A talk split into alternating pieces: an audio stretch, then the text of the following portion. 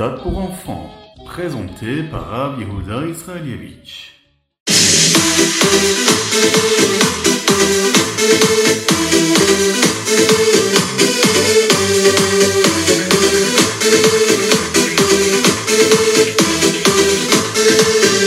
Bonjour à tous, infiniment heureux de vous retrouver pour partager avec vous le Ritatu du jour. J'espère que vous allez bien et que vous avez passé un bon Shabbat. Nous allons démarrer notre Ritatu du jour aujourd'hui. Nous sommes le premier jour de la semaine, le Yom Rishon, la parachat Korach. Et oui, en Eretz Israël, nous sommes déjà dans la parashat Chukat. Mais là, nous sommes dans la parashat Korach. Et c'est ce que nous allons étudier ensemble. Nous sommes aujourd'hui le Yom Rishon, le premier jour. Mais le Chaftet Sivan, le 29e jour du mois de Sivan. Et Tafshin Pegimel, Shnatakel, l'année du rassemblement. Et ce soir, ce soir, bien sûr, Kodesh. Préparez-vous à ce mois de Tammuz. Et nous allons commencer tout de suite, vous êtes d'accord, par le Chumash.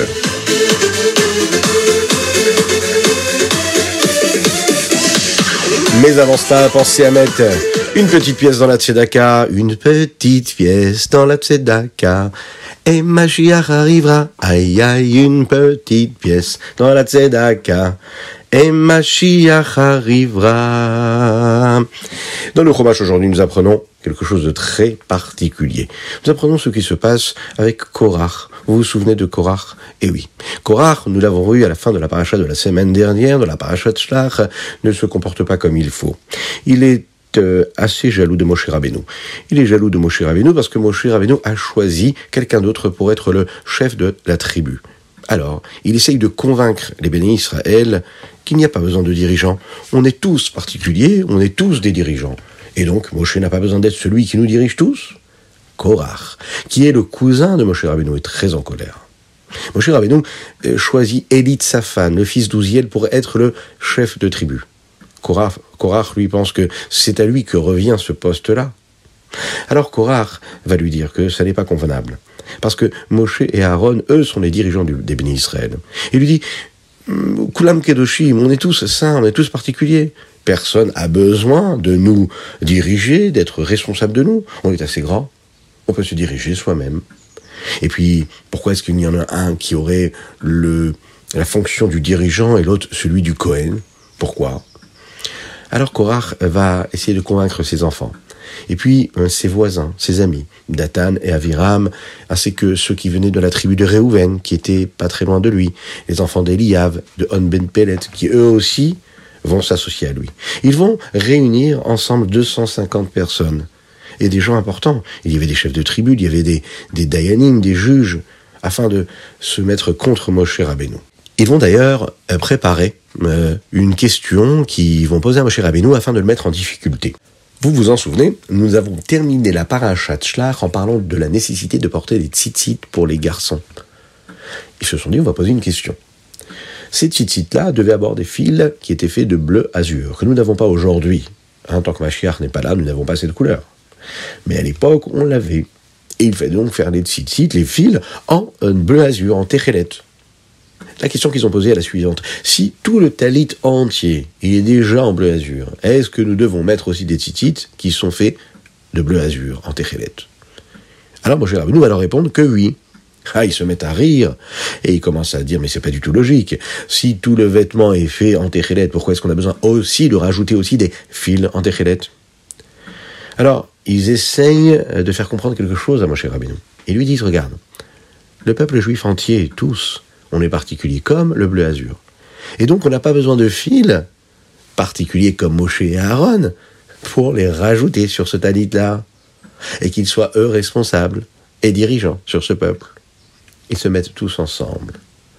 Alors, ils se révoltent et Moshe craint que tous les bénis Israël, tous les autres s'associent à eux et qu'Akadosh Baruch surtout punisse tout le monde. Hachem dit à Moshe Rabbeinu, ne te soucie de rien du tout. Il y a uniquement Korach et les personnes qui vont s'associer à lui qui seront punis. Moshe demande à Korach une chose. Il dit voilà, attends jusqu'à demain. Attends jusqu'à demain afin que tout le monde s'apaise. Et l'idée de Moshe Rabbeinu, c'est de dire que parfois un homme, il peut avoir comme ça des envies, le Yetzirara qui est très fort en lui. Et puis, on va dormir un petit peu, on se calme un petit peu, on réfléchit, et puis ça va passer. Et puis on peut faire teshuva aussi. Il s'est dit que peut-être que Korach allait faire teshuva. Et il lui fait comprendre que le lendemain, il aurait la possibilité d'amener des ktorettes, des encens, afin de voir si Hachem accepte, cela accepte que tout le monde devienne des Kohanim Gedolim, des grands prêtres, ou pas. Bien sûr, vous le savez, c'est quelque chose de très dangereux et d'interdit. La preuve, c'est que Nadav et Avihu, eux, ont apporté un feu étranger, et eux, malheureusement, ont été tués à cause de cela, parce qu'ils n'avaient pas le droit de le faire. Moshe, en fait, voulait euh, faire en sorte que Kourar se sente un petit peu mieux, afin de lui montrer qu'il avait lui-même une fonction particulière, puisqu'il venait de la tribu de Lévi. Il servait le Mishkan, il servait dans le Mishkan, il avait une place. Il a rappelé à Kourar que c'est Hachem qui avait décidé qui devait être le Kohen Gadol. Et c'est pour cette raison qu'il ne fallait pas qu'ils aillent contre Moshe.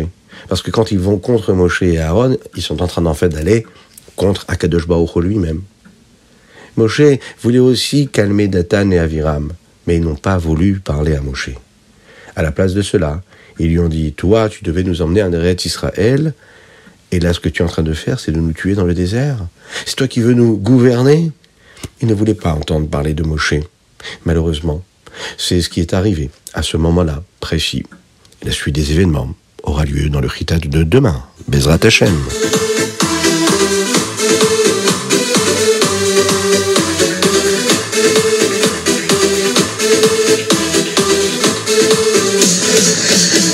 Et nous passons tout de suite au Teilim du jour. Aujourd'hui, nous sommes le Khaftet du mois de Sivan. Et nous lisons les chapitres Koufmem à Koufmem Dalet. Dans le Teilim du jour, il y a un verset qui dit comme ça. Tikon tefilati ketoret lefanecha. Ma tefila, David Ameler dit. Ma tefila, devant Hachem, c'est comme des encens. C'est intéressant. Le rabbi nous explique que de la même manière que le Kohen, c'est lui qui devait apporter les ktoret et faire les encens dans le Beth Amikdash ou dans le Mishkan, et que personne d'autre n'avait droit d'être là-bas, juste le Kohen, qui faisait les kétorettes pour Dieu, les encens. Eh bien, le moment de la tefila, c'est quelque chose de très particulier, de très personnel, qui est, qui est entre l'homme et Hachem. C'est quelque chose de particulier, de privé. Il n'y a rien d'autre avec l'homme. Même si on fait partie d'un minyan, chacun doit ressentir comme si qu'il apportait les ktorettes dans le mushkan, dans le Beth vous imaginez, il doit se sentir proche d'Hachem. D'ailleurs, en araméen, le mot keter, qui vient du mot ketoret, devient le mot kesher. Comment? Eh bien, il faut savoir qu'en araméen, le tête et le shin peuvent s'intervertir. Et donc, à la place de keter, nous avons kesher. Et le mot kesher veut dire s'attacher. Eh bien, la tefila, c'est ce chemin si particulier que nous avons, ce moyen par lequel il devient intermédiaire entre l'homme et Hachem. C'est avec ça qu'on arrive à s'attacher à Hachem. En d'autres mots, quand on est en train de prier, on est en train de s'attacher à Dieu. C'est un rendez-vous particulier, privé, qui est sincère entre l'homme et Dieu. Il s'isole, Akadosh Baruch il est là, il entend chaque mot qu'il est en train de dire, et il faut le vivre comme si on était au Beth Amikdash en train d'apporter les kétorettes, et que nous étions ces Kohanim Gedolim.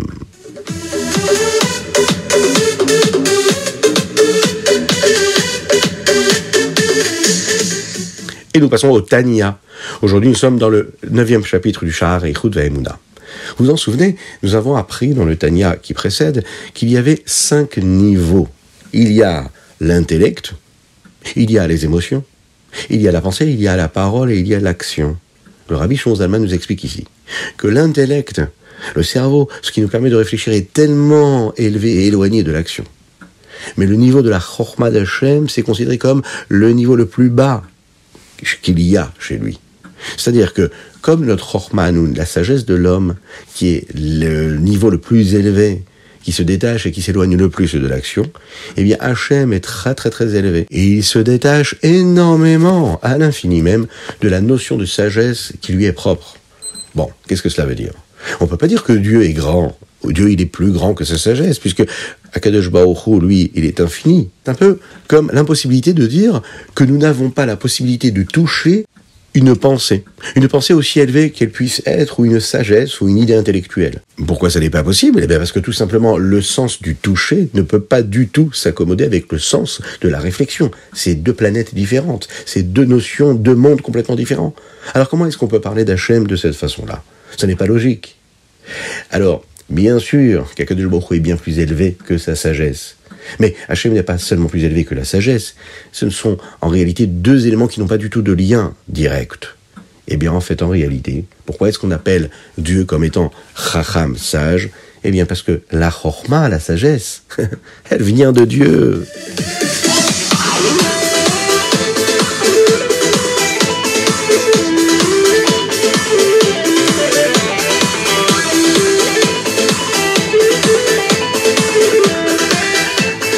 Et nous passons tout de suite au Ayom Yom. Aujourd'hui, nous sommes le 29 du mois de Sivan. Le travail de chaque juif, c'est quoi? C'est de s'habituer à réfléchir au monde. Comme la chassidoute nous enseigne et comme elle nous l'apprend. C'est-à-dire de voir la vitalité de Dieu qu'il y a dans chaque chose.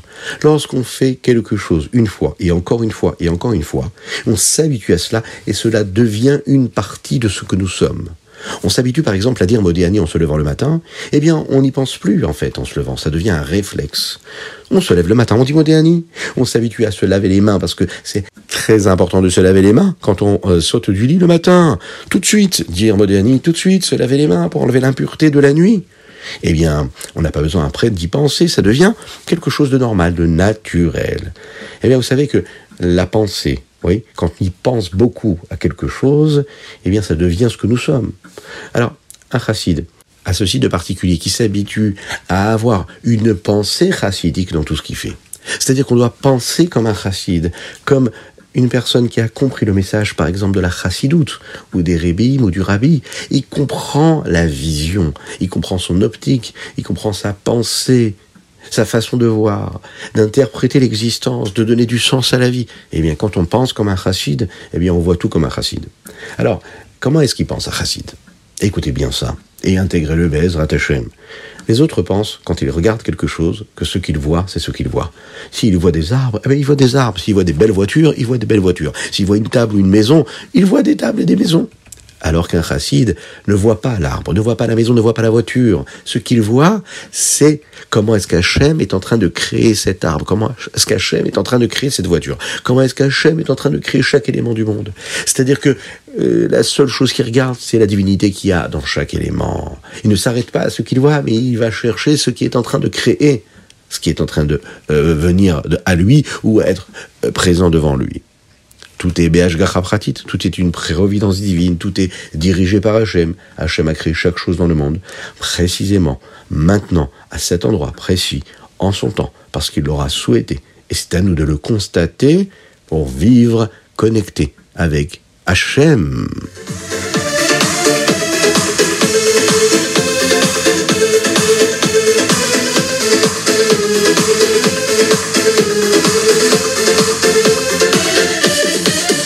Et nous passons au Rambam du jour. Aujourd'hui, nous sommes dans les Ilchot Shofar, Souka, Lulav. Troisième, quatrième et cinquième chapitre. Dans le troisième chapitre, nous concluons les, la les lois qui concernent le Shofar. On apprend comment sonner du Shofar. Par exemple, il y a Tekia, Shefarim, Teroua. On prend un petit exemple. Tu, tu, tu, tu, tu. Bon, vous avez compris On pourra prendre un chauffard pour le faire, ce serait pas mal quand même. Bon, mais je n'ai pas de chauffard à côté de moi. Et si j'allais chercher un chauffard, bon, peut-être un autre jour. Il est tard. Quatrième chapitre du Rambam aujourd'hui. Nous apprenons déjà les lois de Souka. Nous apprenons par exemple euh, la grandeur minimum hein, et maximum de la Souka pour qu'elle puisse être kshera, qu'elle puisse être convenable, quelles sont les formes avec lesquelles on a le droit de la construire? Est-ce que vous savez, par exemple, qu'une souka qui est ronde, c'est-à-dire arrondie, un grand cercle, eh bien c'est une souka qui est kshera? C'est vrai qu'on n'a pas l'habitude de voir, ça doit être joli à faire ça. On va chercher un bon designer pour essayer de nous conceptualiser une magnifique souka arrondie. Ça doit être joli. En tout cas, c'est cachère. Cinquième chapitre que nous apprenons aujourd'hui, euh, c'est un chapitre qui concerne le srar, les lois du srar. Vous savez, le srar, c'est ce qui recouvre la souka, le toit de la souka. Et en réalité, c'est la partie la plus importante de la souka. Et nous apprenons aujourd'hui dans le Rambam qu'est-ce qui est considéré comme un srar cachère et qu'est-ce qui ne l'est pas. Une des lois que nous étudions, c'est qu'il faut construire la souka ou l'utiliser dans un endroit qui a été construit afin de permettre qu'il y ait de l'ombre. C'est pour cette raison que si par exemple on voit un puits et qu'on a la possibilité de rentrer dans ce puits et de le recouvrir de srar, ce ne sera pas un endroit qui sera caché pour être une souka. faut que ce soit un endroit où il y aurait pu avoir de l'ombre et dans laquelle nous, on va rajouter de l'ombre. On doit créer cet endroit dans un endroit qui correspond à cela et non pas aller dans un puits qui se trouve déjà caché dans les profondeurs de la terre.